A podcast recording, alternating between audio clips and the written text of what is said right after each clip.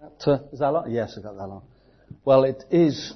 Let me put that out of the way. I'm not planning on doing any PowerPoint presentations, but it is great to be back and see some old friends. And of course, we did have a wonderful time at men's camp. So thankful for this church. So thankful for all that you do, and just for your prayers and your support and just encouragement and uh, just the friends we've made over the last few years, and of course, it, I know your pastor's away and he's coming back soon. Uh, a week on Wednesday, that'll be Brother Eric and it's uh, anniversary this Wednesday. Uh, if you could make a note of that, and please get it right next time. But I'll be telling Pastor Craig. I'm kidding. But it is wonderful to be. I always feel amongst friends uh, when we're here, and I know we haven't been able to come often, but uh, there are individuals in this church that we've seen a number of times that I have close friendship with, and I'm so thankful that. But it's good to be here uh, nearly 18 months after we were last here, and yet see so many of the same faces faithful to church. That is a wonderful thing, because sometimes I will go to churches and you haven't been for a couple of years, and the, the faces that you knew, they've gone, they've vanished, they've moved on. So it is so good to see so many of the same faces. Let me just take just a couple of minutes just to give you a quick update on our work there. So if anybody doesn't know me uh, uh, yet, um, you usually know my wife. She's the wonderful half of our partnership, but she couldn't be with me uh, today. We need her to drive the minibuses and do some work. You know, she's my wife. She needs to earn a keep, and you know how all that goes. So oh, that's that's at the cat among the pigeons now. But no, I, I do miss having her with me. But it's good to be here. But we're uh, from the Riverside Baptist Church, Exeter. I'm Stuart Harvey. I'm the pastor. My wife Dawn and our youngest daughter Eleanor. She's 19 now. She still serves in the ministry uh, there with us. And I've been in the ministry there for eight years, and uh, the Lord is blessing and He's helping us, and He's guiding us, and He's leading us. But, you know, when we take a look at George Mueller's faithfulness this morning, thank you for Martin for, for bringing that before us. It reminds us of how, how, how little we are depending on God in the same way that He did. And I, I appreciate your continued prayers for us on that. The Lord is blessing just the other week. I don't know whether uh, you've had a chance to get the updated prayer letter or yet. We had three uh, people baptized, one uh, adult and two young people were baptized. And uh, it was it was the a young man from our bus ministry was saved a couple of weeks ago, but he's been coming for, for about uh, six months now, and his father, Dean, well, it was my privilege to baptize him. He got saved on January the 15th, and the reason I bring that to your attention, he is the first parent of a bus ministry child. Five and a half years we've been running that bus ministry. He came to our carol service just before Christmas, was impacted by the message, came back to church in January, got saved midway through January, and we were able to baptize him just two weeks ago. So it was a milestone for us because we are so desirous to reach the young people for Christ, but secondarily to that, we've always had a heart to try and get and reach the parents of some of these young people. So that was an absolute first for us. So we're rejoicing and thanking the Lord and he's attending church faithfully. Would you pray for his wife Kirsty? She's coming to church but not saved yet. So all three of the children are coming, dad's saved, and we're praying for Kirsty now. So if you'd join us in that. So we're still doing our regular outreach on the streets. Great to see that still programmed up there every week. Uh, visitation out on the high streets of Exeter. And then once a month we have a bigger uh, get together to try and do that. Street work, tracting, preaching, singing. And we're trying to get our door-to-door visitation program back going again. We've got a couple of people who are really interested to do that. So if you would pray about that. So the children's ministry continues to grow, the bus ministry and that side of things. There are about, I think, 45 children under that at the moment. We have more children than we do adults. We'd love to, we'd love to get that balance back right. So pray for us in our outreach to adults from Exeter. We are seeing visitors at the church. We are seeing saved people coming and giving us encouragement. Some have joined the church. But we truly desire us to see lost adults saved. Now pray for us specifically in that area. Pray the Lord will show. If there's some kind of lack on my part, our part, anybody's part, something that we should be doing and we're not, I'm not a creative guy, but pray the Lord would give wisdom in that area, please. We, we really want to reach. There's 125,000 people, roughly, the population of Exeter, and, and we're not even denting that for the Lord at the moment. We're not even scratching the surface. And so I love the Lord to show me what it is that we could do and should do and we value your prayers for that. So that said, if anybody has any specific questions regarding our ministry, I'd be more than happy afterwards to take time to answer that, to update you, to do whatever. We usually send a prayer letter once a quarter, and hopefully, God willing, you get a chance to keep up with what's going on there and then. So pray for my wife who's there uh, today. Pray for Joseph, a young man who's preaching for me today in the pulpit. Appreciate him and enabling me to come out here and spend some time with you guys. Now, as Brother Eric said, at first I must take my watch off because as, as you know, it's very important that a preacher takes his watch off. You know what that means? Absolutely nothing. But God willing, I'll be able to stay on, stay on time and on track for you uh, this morning. Thank you so much for inviting me to come over in your missions month. It really is a privilege for me to come here and a privilege for me to be able to preach uh, for you this morning. And I pray the Lord will bless His word. Now, if you have your Bibles, would you open please to Mark chapter 5. Mark chapter 5. I will come to it in a moment, but if you have your Bibles open there. I was saying to Andrew yesterday, in some ways, we have to depend upon God's word to instruct us because what, what right do I have to come here this morning in a missions month and preach to you guys about missions? I'm an Englishman in England. And then we come and preach about missions and I'll preach and I'll probably be, you know, who's going to go and who will go for me and who's going to surrender to the Lord. And, and then you look back at me and there's an Englishman who went as far as England to reach the last. But to be fair, I had my bags packed. I was ready to go away. I was ready to go abroad and God said stay. So I stay because God told me to stay. Um, but I pray that this morning Whatever I say, you'll not just look and say, well, that's all well and good for you. You haven't left your home. You haven't left your family. You haven't gone to foreign fields. You haven't gone abroad or whatever it is. I pray that it'll be the Lord's word that helps us this morning. The Spirit of God that I pray brings conviction. Because I know that He will. You say, are you assuming what God is going to do? No, because I already know God wants us to go. And I already know that in amongst this room here, it doesn't matter whether young or old. I know Brother Dan Aberley's not with us this morning, but I remember when Dan told me about what age he was when he, when he followed the Lord's will and left his home and went on the mission field. So I can look out this morning and I know this. Somebody or multiple people in here this morning, God is already impressing upon your heart, already before I even preach, that there is somewhere for you to go. There is a mission field, home or abroad, for you to go to. I already know that because God's Word reveals that to us. So I hope that you'll pray with me this morning that even through my inept words, that as God's words come forth, that somebody somewhere in here will still surrender to that conviction to go and reach a lost and dying world. Now, Given the constraints of time, I'll scrap any jokes. Those are here. Last time I tried to make a joke about an obscene clone falling, that just didn't translate into Irish at all. So we'll scrap the jokes and get straight to the message this morning. Mark chapter 5. If you have your Bibles open, I want you to think about this. Sit down, young man. I'm not talking to you, Dean. Sit down, young man.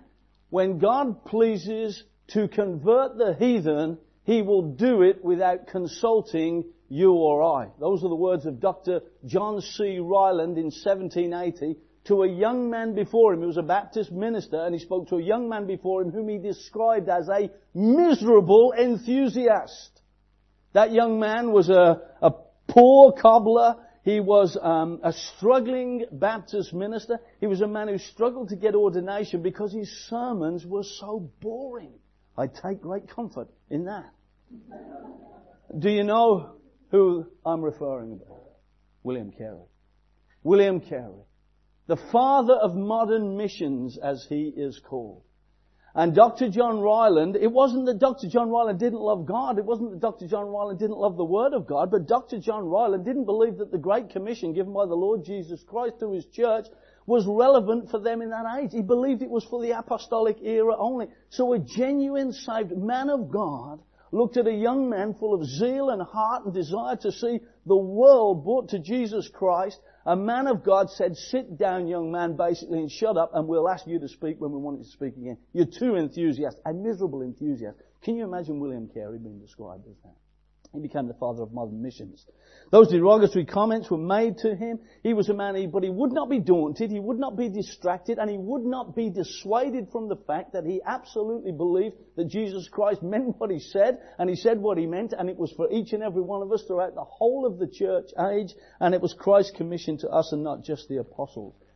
And William Carey did finally, I'm sure you're familiar with him, and I know that uh, Andrew shared with you about William Carey. He's well known, we often talk about him. But he launched himself forward as an incredible missionary. He put his money where his mouth is, if you will. He started a missionary society, and even with a miserable marriage, and those of you who are familiar with that, he launched himself forward. Uh, I don't mean those of you who are familiar with that in your own marriages, by the way.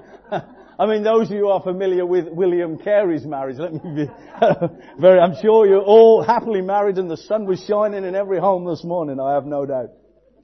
But, um, the reason I reference William Carey and the reason I reference John C. Ryland is, you know, John Ryland's uh, conviction was a result of what was then dominant Protestant Calvinist theology at the time, that God was not calling us to missions and God was going to drag them all across the precipice of the church and get them all saved. Now, I, I believe, and I hope I'm in the right church this week, that is not our theology, that is not what we believe the Bible teaches, and we understand the Great Commission. But I do wonder whether we have possibly, even with that desire, um, started to pay lip service to missions, become a little lackadaisical towards missions. I mean, we'll give our, our money, don't get me wrong, and we'll pray for missionaries, but God wants us to go.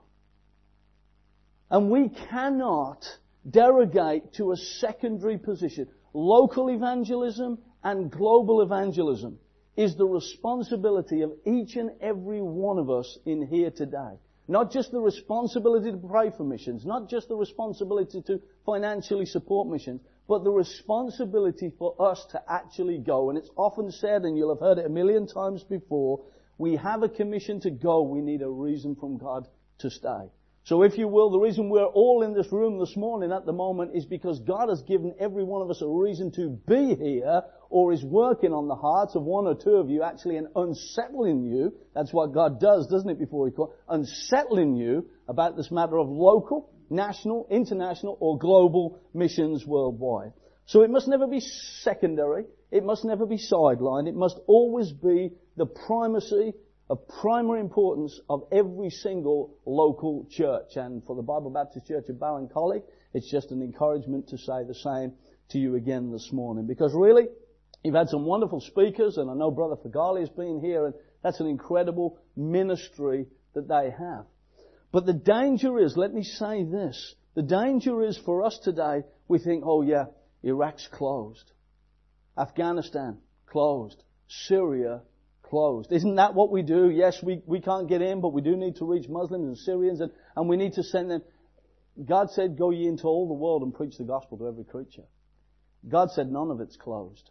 And what I'm saying is we have to be careful that we don't develop a mindset that makes us no different in practice then to John C. Ryland. And we start saying when some young man or woman gets up and says, I'm going to Syria, I'm surrendering the Lord, sending me to Syria. Uh, no, that, that's a closed country, you can't get in. Do you, do you see what I'm saying? We have to have our mentality open, just as we saw with George Mueller this morning. God is at work, God is great, and God is able, and God may well take a Western European and say, go to Iraq. Now caution, of course, and wisdom would have to be exercised. But all I'm asking this morning is can we make sure our minds are open so that we don't become those who shut down by default maybe those whom God has called into places where we may think that's not a place to go. So I want to speak this morning really more about what is missions about? What is it about? Because I don't believe there cannot be a more relevant or a more urgent question. You say, why? Because I don't know what the population of Ballincollig, but I know most of them aren't in here this morning. I know what the population of Exeter is, and I know the tiniest fraction of 1% will be in church at Riverside Baptist Church this morning. So all I know is this, we're still not getting it done until the Lord comes back. So sometimes I want to say what is it about because there's nothing I can tell you about missions unless you got saved yesterday that you probably don't already know. We can have a plan, we can have a program, a commission, we can have a calling, we can have a mandate, we can have a man, and all of these wonderful outlines. It's all to, but what's it about? Quite simply, and bringing it back to the simple basics for young and old alike, what is missions all about? I think it's urgent, and I think it's somewhat amazing and incredible that in this day and age it even needs defining, but I believe that it does. You see, with all that God has revealed through His Son, with all that God has revealed through uh, the Scriptures to each and every one of us, obedience to the missions call, obedience personally, must become primacy again in our lives as Christians. So, because the, the gospel, the saving gospel, the death, burial, and resurrection of the Lord Jesus Christ is the only hope this world has. And we have to redefine that. Do you know what? Because NGOs, non-governmental organisations, they're going out, they're providing tents and food and shelter and Christian aid and Muslim aid and all of the Red Crescent. And, and the danger is that we think, look, the world is taking care of the world and we've just got to settle in, we've got to be faithful to our local church, come on Wednesdays or Thursdays, whichever night you have, and Sunday morning and Sunday evening, support the missionaries, pray for the missionaries, and that's God finished with us until He comes and we're raptured to be with Him. But I don't think that's the case, folks. I think what we need to just basic down to is this. What's missions all about? Missions is all about Christianity. Christianity is all about Christ and therefore missions, Christianity and Christ is about what the Bible, the 66 books that reveal the Lord Jesus Christ, what the Bible says it's about, because it's a term, isn't it? Christianity. It's a term. It's used all the time, but it's rarely defined. And in fact, do you ever have the situation sometimes where you're, you're trying to deal with somebody or your family or your friends or your workmates or your colleagues or your schoolmates and they know you're a Christian and you say something or do something and you know it's biblical and they say, that's not very Christian. Does that happen over here? That's not very Christian. That's not a Christian thing to say. That's not a Christian way to behave. That's not very Christian. And you say, well, it is though because it's biblical. The problem is the world outside of the church has started to define what Christianity is.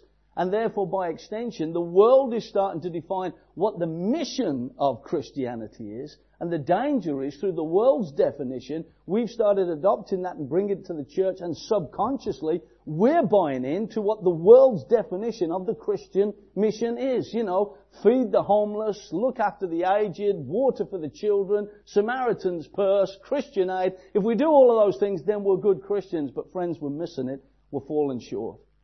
We're settling for a good thing in place of the best thing.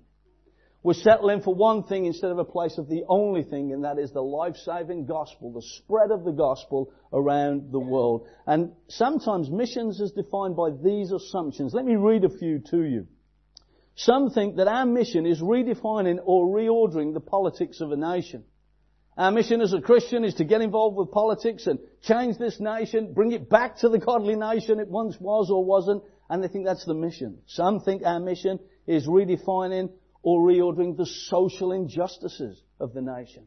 We've got to fix our education system. I'm sure it's as bad here in Ireland as it is everywhere else. We've got to fix the, uh, the care for the aged. We've got to fix the care for the children. We've got to fix these social injustices. Some think that our mission is redefining or reordering the morals of the nation. There's no doubt about it that Ireland is becoming as amoral as the United Kingdom is. And it's not that morals are a bad thing, morals are a good thing, but that's not our mission to fix the morals of the nation. We should be a moral people because of our Christianity, because of our Bible teaching, but the mission is not to make the society all around us more moral in an amoral period of time. Our mission is not to fix the education of the nation. That's not our mission. These are all good things, but it's not the mission. It's not to change the philosophy of a nation, the thought process of a government and a society and a community. That's not our mission. Some people think that the mission is to redefine or reorder the local church. That's not our mission. It's not your job to fix the church. The church is full of broken people. It will be a somewhat broken vehicle until it's perfected when with the Lord Jesus Christ. Some people think that our mission is redefining or reordering a few simple principles from the Sermon on the Mount, and that is the Christian mission, but it isn't. And some think that our mission is just redefining or reordering how we do charity, charitable acts, and good works. And therefore, here's the problem. Missions just becomes an expansion or a multiplication or a replication of all of these assumed principles of Christianity. And what happens is, the problem is, Missions just becomes a redefined version of what we think is important to us, not what is defined by the Bible. None of those assumptions could be further from the truth. All of those things that I mentioned, they're all in and of themselves good things. They are in and of themselves things that Christians will be involved with, but they are not the thing that the Lord has called us to. They are not the mission which we should expend our time and our talent, our treasure, our energy and our prayers upon. That is getting the gospel and the preaching of the gospel to a lost and to a dying world. And that doesn't matter whether the children have full bellies or empty bellies. I know this sounds awful. It doesn't matter whether the aged are looked after or not looked after. All of those things will follow along with the gospel. But the primacy at the center of missions is to spread and preach and teach the gospel of the Lord Jesus Christ. How that Christ died for our sins according to the scriptures, was buried and rose again the third day according to the scriptures, that is the gospel by which we're saved. That is the gospel wherein you stand. 1 Corinthians chapter 15, 1 to 4. That is the mission that every one of us have to take that message to the end of our street, to the end of our town, to the end of our nation, and to the othermost part of the earth. That's missions. That's it. It's not about what program you're going to use. It's not about a survey visit. It's not about the deputation and all those practical parts of missions. It's about you and I saying individually, what am I to do with this gospel? What am I to do? Where am I to go to take this message on a mission around the world? That's all it's about. And sometimes we have to get back to the simplicity. Because we're overwhelmed by visas, practicalities, finances, messages, surveys, can I go, and all of these things. And all of those lists that I mentioned, they're not a proof of Christianity, but they should be a product of Christianity that comes out when the gospel goes. A man called G.K. Chesterton, Gilbert Keith Chesterton, he's not a man I put before you, but he wrote a quote once that interested me. He was an English writer, poet, philosopher, dramatist, lay theologian, etc. in uh, in the 1800s, the late 1800s.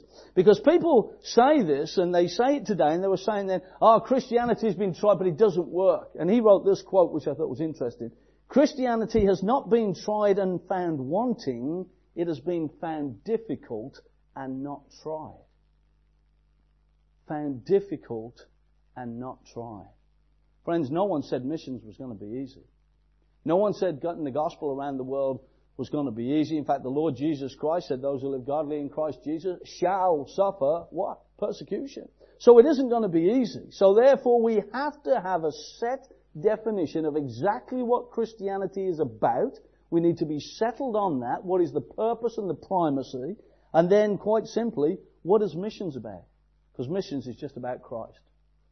Anyone can go on a mission. Anyone can go short term. Anyone can go long term. It doesn't matter whether you're young or old, so long as we understand it's purely about the revelation of the Lord Jesus Christ Himself and the unveiling of the gospel to a lost and dying world. A child could understand it. A child could perform it.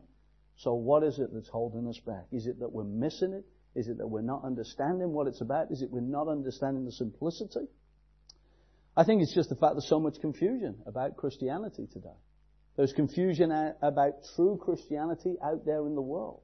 There is confusion within the church. There is confusion of why we are here. God did not save us to come to church.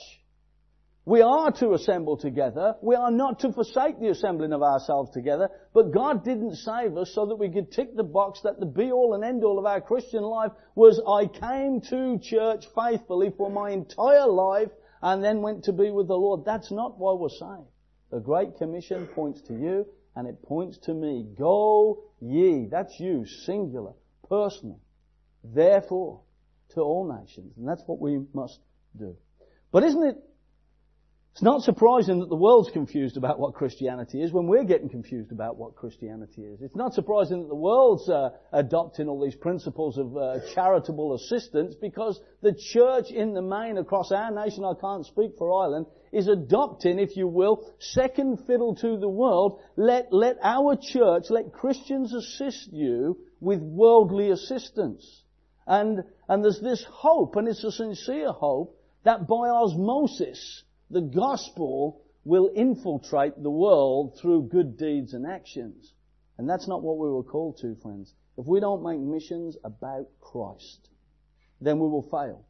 And if we don't make it about Christ, we will make it about a remodeled version of ourselves and what we think is important. And friends, I really don't want it to be about a remodeled version of me, and I don't know about you. It's Christianity that's at the center. It is not about what we define it to be. So what is missions about? Let's come to Mark chapter 5 this morning. I hope that I can go some way to answer that question and then we'll come back this evening to the book of Acts. Mark chapter 5, if you have the word of God open with me, would you just follow along as I read from verse 1? And they came over unto the other side of the sea into the country of the Gadarenes. And when he was come out of the ship, immediately there met him out of the tombs a man with an unclean spirit, who had his dwelling among the tombs, and no man could bind him, no, not with chains, because that he had been often bound with fetters and chains, and the chains had been plucked asunder by him, and the fetters broken in pieces. Neither could any man tame him. And always, night and day, he was in the mountains and in the tombs, crying and cutting himself with stones.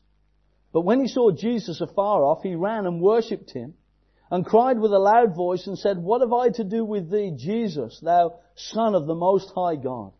I adjure thee by God that thou torment me not. For he said unto him, Come out of the man, thou unclean spirit. And he asked him, What is thy name? And he answered, saying, My name is Legion, for we are many. And he besought him much that he would not send them away out of the country. Now there was there nigh unto the mountains a great herd of swine feeding. And all the devils besought him, saying, Send us into the swine that we may enter into them. And forthwith Jesus gave them leave, and the unclean spirits went out and entered into the swine, and the herd ran violently down a steep place into the sea. They were about two thousand and were choked in the sea. And they that fed the swine fled and told it in the city and the country, and they went out to see what it was that was done. And they come to Jesus and see him that was possessed with the devil and had the legion sitting and clothed and in his right mind, and they were afraid. And they that saw it told them how it befell to him that was possessed with the devil, and also concerning the swine. And they began to pray him to depart out of their coasts. And when he was come into the ship, he that had been possessed with the devil prayed him that he might be with him. Howbeit Jesus suffered him not, but saith unto him, Go home to thy friends, and tell them how great things the Lord hath done for thee, and hath had compassion on thee. And he departed, and began to publish in Decapolis how great things Jesus had done for him, and all men did marvel. And we'll end our reading there this morning. Let's take a moment and pray. We thank you, Lord, for your word. We thank you, God, that you have uh, seen fit, Lord, to empower us with the privilege of being the ambassadors of Jesus Christ. And Father, as ambassadors, we are to go to this world with a message of Christ, a message of salvation, a message of hope, light, and life. We're to go to a world, Lord, that is dying and lost and in chains and pains, and we're to bring hope. And Father, that depends upon every one of us as an individual just playing our part. Father, as a mass we can get together and sometimes we can be convinced we're doing all that we could do to fulfill that commission that Christ gave to us in Matthew 28. But Lord, Father, you speak to us as individuals. And as individuals, we are to speak to individuals. So Father, I pray that we would see a world in pain, we would see a world hurting, we'd see a world that is definitely not in its right mind and most of the time isn't properly clothed. And Father, that you would enable, empower and encourage and exhort us, us to go. And Lord, I don't know if that's to the end of the street or to the end of the world, but you alone know in here this morning. I pray by your Spirit, Lord, in the short time we have, Father, that this may be uh, just a word in season that puts a final puzzle, piece in place, Lord. This would be a morning, this would a day, be a day that somebody in here just settles the fact that they are to go where you have called them to be. So Father, I pray you'd help us all this morning in this matter. Lord, I know I need to do more and I need to do better. And I pray that my brothers and sisters in here do too, Lord, because we love you and you love us and we want to tell a world of your love for them. In Jesus' name we pray. Amen. Alright, so what is missions all about after that long rambling introduction? I want to break it down to three very simple principles that I hope we can all understand that I find um, uh, illumined by this text, if you will. And missions, quite simply, is bringing the light of the gospel where there is darkness, number one. Missions is bringing the light of the gospel where there is darkness. Two, missions is bringing uh, the hope of the gospel where there is hopelessness. And thirdly, missions is bringing the life of the gospel where there is lifelessness. You see, I don't have some strategy to give you. I don't have a presentation uh, uh, of dying children or smiling faces that will move you to tears and get you to support missions. That's not my aim this morning. My aim is not to get you to support missions. My aim is to get you to get involved with the mission wherever you are and whoever you are. And if you can speak and you're old enough to do that, it involves you.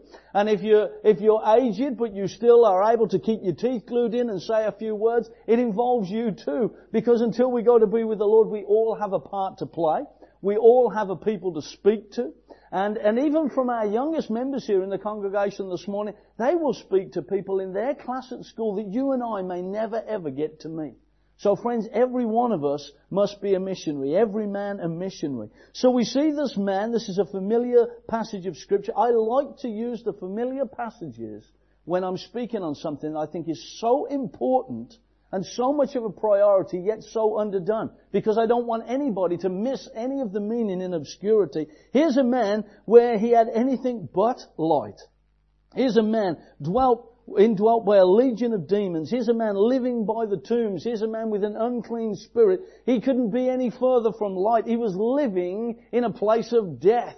His abode was with death. His comfort was with death and demons and devils. He was outside of society. He was on the fringes. He was on the margins. We have a man, I don't even know his name. And I haven't seen him just recently, but we've got a graveyard not far from the back of the church that I go past. And when the summer comes, this man, every Sunday I see him, he dresses in very strange clothing, a top hat with all feathers come off in it, and he puts some a boombox thing, you know, and he puts his, his way out music on, and he gets on top of the tombs, hits it off, and all afternoon, every summer long, he's on the tombs, like this, with his top hat. He's crazy. Reminds me of this man. Reminds me of this man. And I've been and spoken to, he won't even talk to me. He will not talk to me. You can't speak to him. He won't stop dancing away on the tombs, and then he just vanishes. And when I listen and look at these words, I think there's still a man in our society today that is probably indwelt by devils. He's on the margins. He has no light in his life whatsoever. And he's most comfortable among the tombstones. There's no one else with him. They're not having a little rave out there on a Sunday afternoon. He is on his own and he is alone. And there's no light in his life. There can't be any light in his life. Friends, there is so much darkness. And I love coming over to Southern Ireland because you know what I see? I see family is still an important thing. I see families. I see communities. They're, they're vanishing in England, but I see that still prevalent here in Southern Ireland. But you know, I'm sure that each and every one of you in your communities are aware of somebody who's on the edge. Somebody who's in darkness. Somebody who's not involved. You know, that one who's shut behind the door. That one who's in darkness. You've probably got somebody in your mind right now. You know, Southern Ireland is the place of darkness, the dark stuff. They, they get it in a glass and people are lost in that darkness, throwing it down their neck. Lost in drunkenness, lost to the lure of alcohol. Friends, they don't have to be mentally ill, they don't have to be demon possessed. They're just lost sitting on the end of a bar stool in darkness, finding their hope in the bottom of a black glass or a black liquid. You see, missions is bringing the light of the gospel where there is darkness. Just turn to Matthew 5. I'm sure you know it well, but I'd like us to read it this morning. Because I want to make these points so simple. Matthew 5, look at verse uh, 14 to 16. The words of our Lord Jesus Christ. Christ who sent us on the commission. Christ who died, was buried and rose again for us. Christ who saved us. Christ who has given us an ambassadorship says, Matthew 5:14, ye that's you. That's me. That's not a plural New International Version you. This is a proper Word of God ye. It means you. Not the person next to you, not you plural, not the person behind you, not someone else who should go. It means you, Christian, dear brother or sister this morning, you are the light of the world. Isn't that scary? I sometimes meditate upon that text and I think the Lord Jesus Christ is saying to me, I am the light of the world. Now that is a wonderful admonition. It's a wonderful encouragement, but I am daunted by that. Because I don't know about you, there's some days where I don't feel like the light of the world. There's some days where I am concerned for the fact that the world is dependent on me being the light of the world and some days I don't feel like the light of the world. But Jesus Christ said, ye, you this morning are the light of the world and we have to hold that. We are the light of the world. So what do you mean? We're the only hope this world has. So why? Because God committed the gospel to men.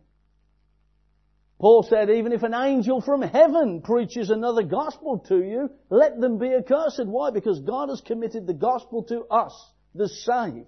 Men and women and boys and girls, ye are the light of the world. A city that is set on a hill cannot be hid behind the television set. A city that is set on a hill cannot be hid behind the Xbox. A city that is set on a hill cannot be behind the, you put whatever your hobby is in there.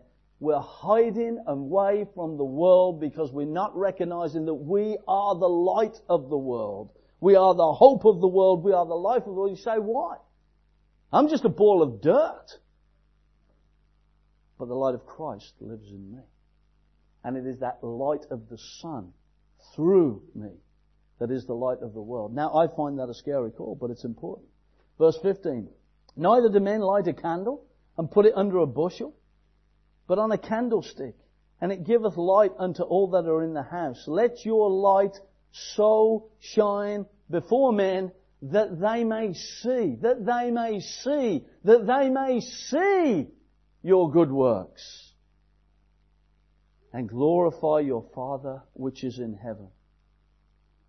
You say, what's missions about? Bringing the light of the gospel to a lost and dying world who will see you and I out there among the people, shining as lights in this world, seeing our good works, hearing our good words, communicating with us, because we're not trapped behind our doors. We are not trapped in the church. Go out into the highways and hedges and compel them to come in. You say, say this my life's not all it should be.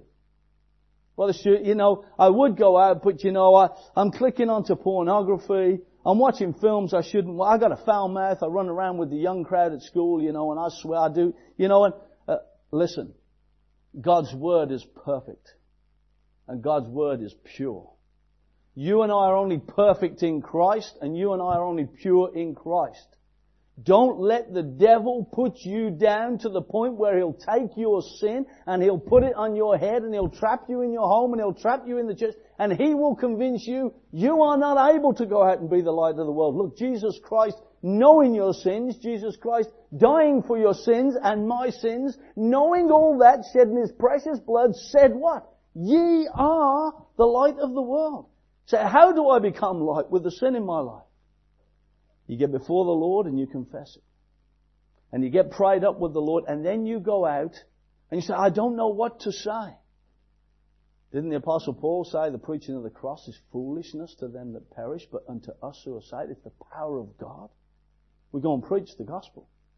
You say, I don't know how to have a conversation with someone. Just preach the gospel. It's the power of God to the side. You say, I want to live a powerful and a power-filled Christian life. You know, and I've watched all the charismatics tell all about that and you know, see angels flying around the room and all that nonsense. You want a powerful Christian life? The Bible says just go and preach the gospel. And that is what will give you power. You say, why? Because it will bring light to those in darkness. It will bring deliverance to those who are demon possessed. It will bring light where there is nothing but darkness to madmen living among the tombs on the fringes of society. Today we would see them, uh, you know, in darkness of drugs, in darkness of despair, in darkness of alcohol. You say, ah, I don't know how to reach them. Just go and take the gospel. Give them hope. Give them a chance.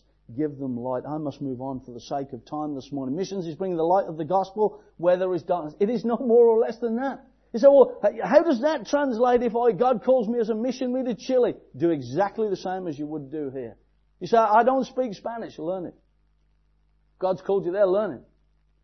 Failing that, set up an English school, teach them English, and then give them the gospel. There's always a way. You say, it seems overwhelming. God says, just go and be a light. Doesn't matter which country it's in. Doesn't matter where God calls you. But you know what? Here's a principle, guys. If you can't do it at home, you can't do it abroad. A lot of people are caught up with the romance of missions. God is going to call me to a foreign shore. Oh, we're going to go off like Adoniram Judson. We're going to go on a boat to the far seas and we're going to be missionaries and we'll send back letters to the church and they'll be thinking, isn't this wonderful? And we're building a church from bamboo and there's a mud floor and, uh, no, you're not going to talk to anybody in Chile if you can't talk to somebody at the end of your street. You are who you are wherever you go. You are never any more than who you are at your worst before the Lord. That's who we all are. But knowing that, in spite of that and despite that, God says, you are the light of the world. Let your light so shine before men. Secondly, we see this man, he's living in tombs. He's dwelling among tombs, bound with fetters and chains. Crazy man who breaks the chains. Look at verse 5. Always, night and day, he was in the mountains and in the tombs, crying and cutting himself with stones. Listen, I, I cry sometimes.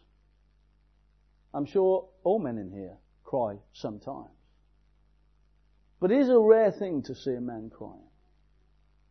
It's a, no, we live in a bit of a drama age today. No, I'm not going to get back onto men's ministry. Forget that one. I might go off track. But let me say this. It is a sad thing to see a man crying. But it is a powerful thing. But here we have a man who was always crying and cutting himself, self-harming. We call that today, don't we? Do you think that man had any hope?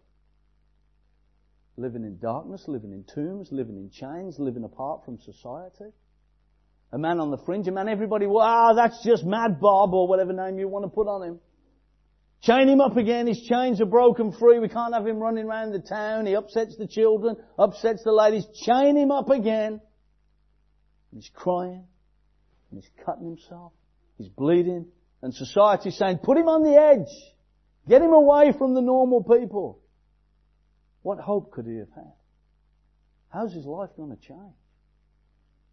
He said, it's a good job we don't live in those days today where we just marginalise those who are self-harming and have no hope.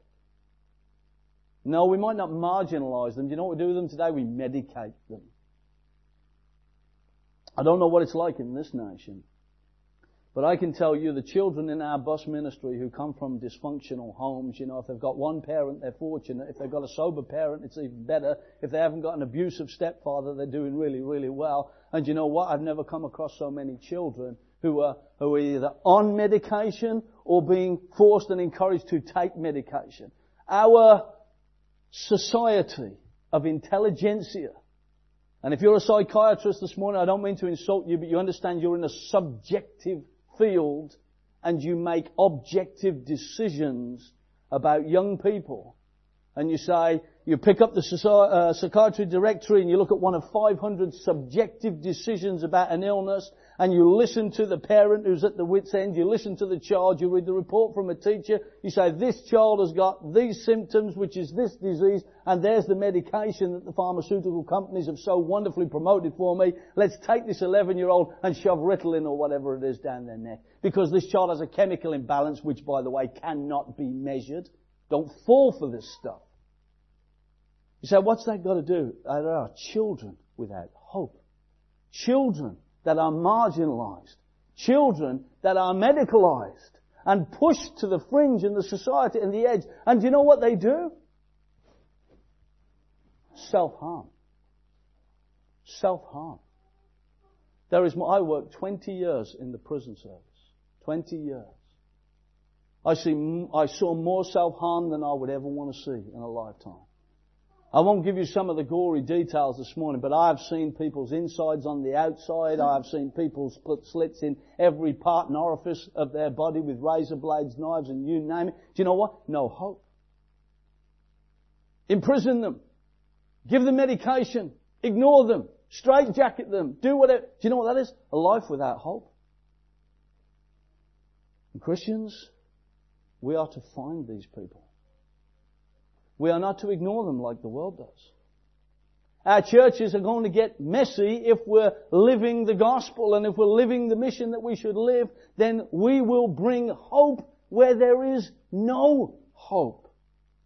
You know, the Bible says, uh, Ephesians, we're dead in trespasses and sins, children of wrath, children of disobedience. That's how we're described as uns- when we're unsaved.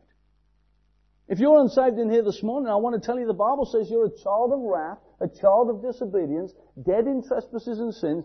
Now listen, the Lord loves you and He died for you at Calvary, but at this point in time, if you're not a Christian in here this morning, if you are not saved, if you're not a Christian, if there's not a point in your life where you recognize your sinfulness, your deadness, your hopelessness, and your eternal destination is separated from God in the eternal flames of the everlasting lake of fire, then you are dead without light and hope this morning, and God has brought you here to be saved, to come to light and to come to hope this morning. But if you're already saved, my dear brother and sister, there are people dead without hope, who are marginalized, who are medicated, subdued, and subjugated. And somehow, we have got to get back into mental institutions. We have got to get back into prisons. We have got to get to reach people on the edge of our society. And that may mess the church up a little bit. That may make it a little bit smelly, a little bit crazy. Listen, uh, Brother Eric and a few others have been over to our ministry. I, I say, I say, what's your ministry, brother? I say, it's a ministry to the mad, bad, crazy, and lazy, because sometimes it just is that way. It just is. So why? Because I spent 20 years looking at people with no hope. 20 years seeing repeat offenders from children with no hope getting into a pattern that they got comfortable with in and out and then wasted lives. 20 years I saw the same faces in and out, in and out, in and out, on drugs, self-harming, doing whatever. No hope. Where can you find hope when you've lost all of the hope? Where is the hope? Where is the hope when you're so medicated you can't think clearly anymore? It's in Jesus Christ. So what are you talking about? That's our mission.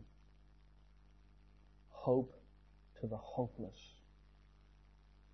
Let's not leave people on the edge of our society without the gospel in the hope that someone else will be called to them. You know, we're Christians and we're going to reach the lost, but not them. This man needed the Lord Jesus Christ. And Christ himself showed us the example, crying night and day, cutting himself. But when he saw Jesus afar off, he ran and worshipped him. You notice that when you go on visitation on the streets. I, don't know how many nut jobs you've got around here. Sorry, the, the ones on the edge of society without hope. I, I just use colloquialisms. But they come to me like a magnet when I'm on the street of Exeter. It says they ran to Jesus. I don't mean they ran and worshipped me, but I don't have to go looking for those on the margin of society. When I stand out there preaching or attracting, they find me. Why? Because they know there's hope in Jesus Christ. But they're struggling to get beyond their sin. You say, what's this got to do with missions? This is your mission. You say, where am I supposed to go? Wherever the Lord has already told you that you are supposed to go. Just go to Romans 5. Romans 5. I'm conscious of the time. I'll be done in a moment. Romans 5. You see, it's all about hope, friends. We have a nation of young people who have no hope. Teachers are telling them they came from nowhere, they're not worth anything, and they're going nowhere. They grow up believing that. Descendants of monkeys, live, die, makes no difference. I don't know if it's the same here. But child suicide, child self-harm and child medication is up by drastic proportions in the UK. You say, why? Children have got no hope. If you're constantly told you came from nowhere, you're worth nothing other than what you can get by your own bootstraps. Oh, and by the way, you're going nowhere after this. Is this so great that it would give you hope? Hope is in Christ. But look, Romans 5 verse 1, therefore being justified by faith, we have peace with God through our Lord Jesus Christ, by whom also we have access by faith into this grace wherein we stand and rejoice in the hope, the hope of the glory of God. And not only so, but we glory in tribulations also, knowing that tribulation worketh patience, and patience experience, and experience hope. And hope maketh not ashamed, for the love of God is shed abroad in our hearts by the Holy Ghost which is given unto us. You say, what's my mission?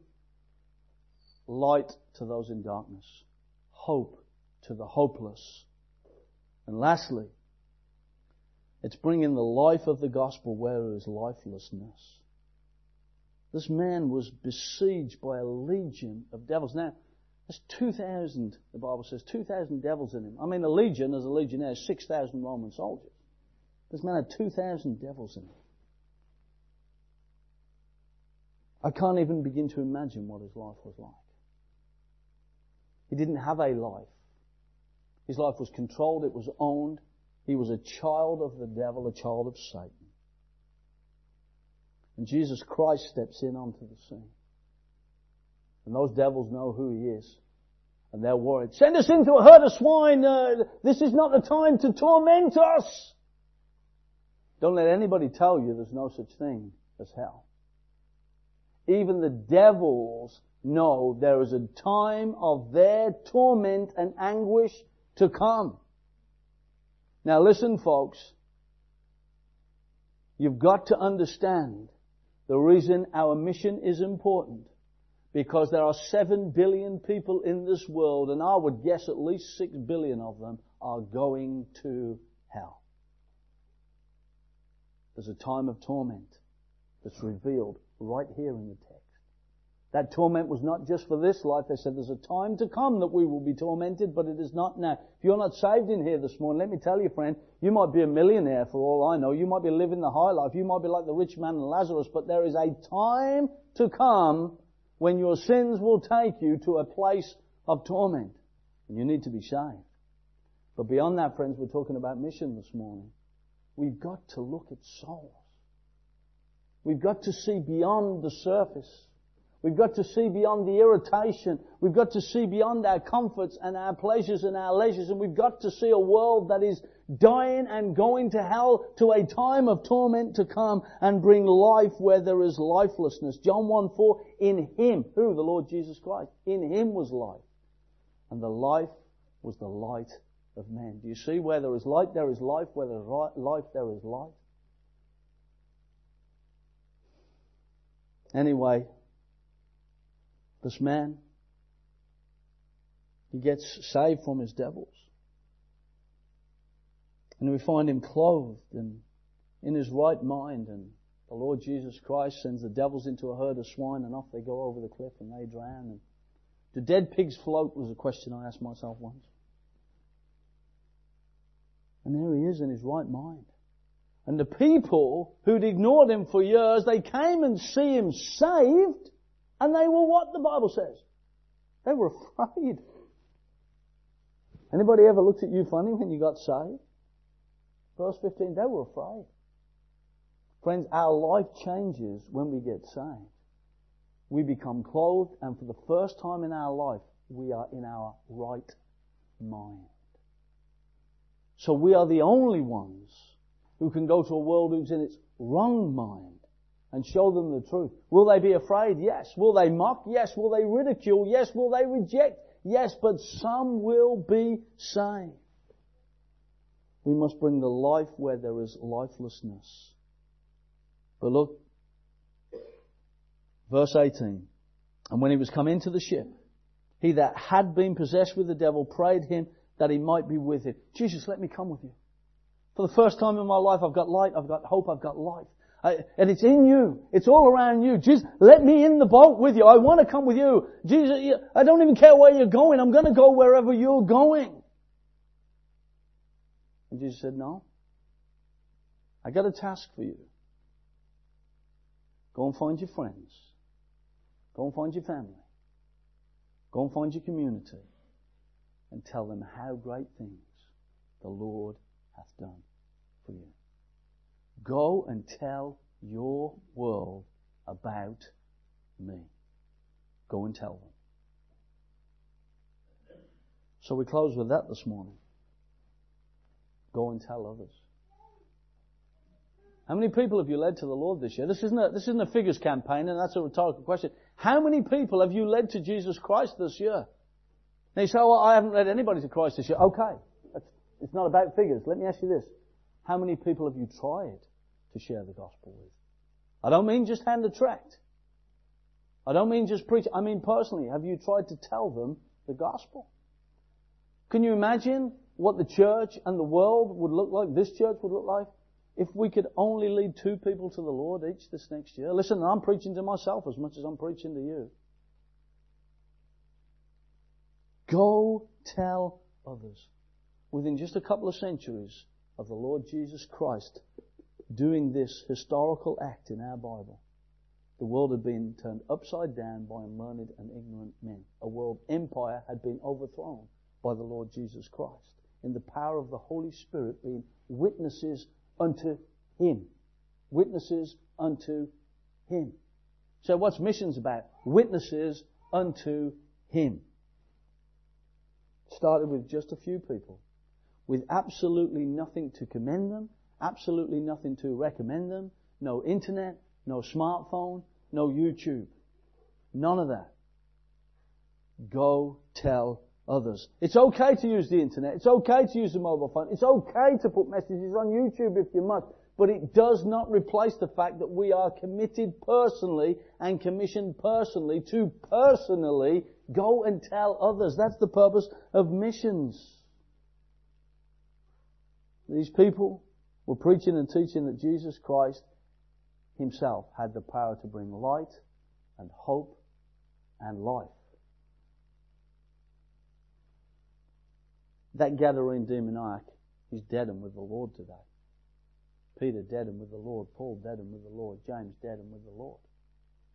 George Mueller dead and with the Lord. Adoniram Judson dead and with the Lord. When it comes to missions, we're always looking backwards, aren't we? Who will go? Who will speak? Who will tell? Don't try and tell me there is no one in this room this morning that God is not dealing with about missions because I know He's commanded us to go. I know God is dealing with somebody about surrendering to a local or a global mission field this morning, last week, and next week. I'm not a prophet. I know it because the scriptures reveal it.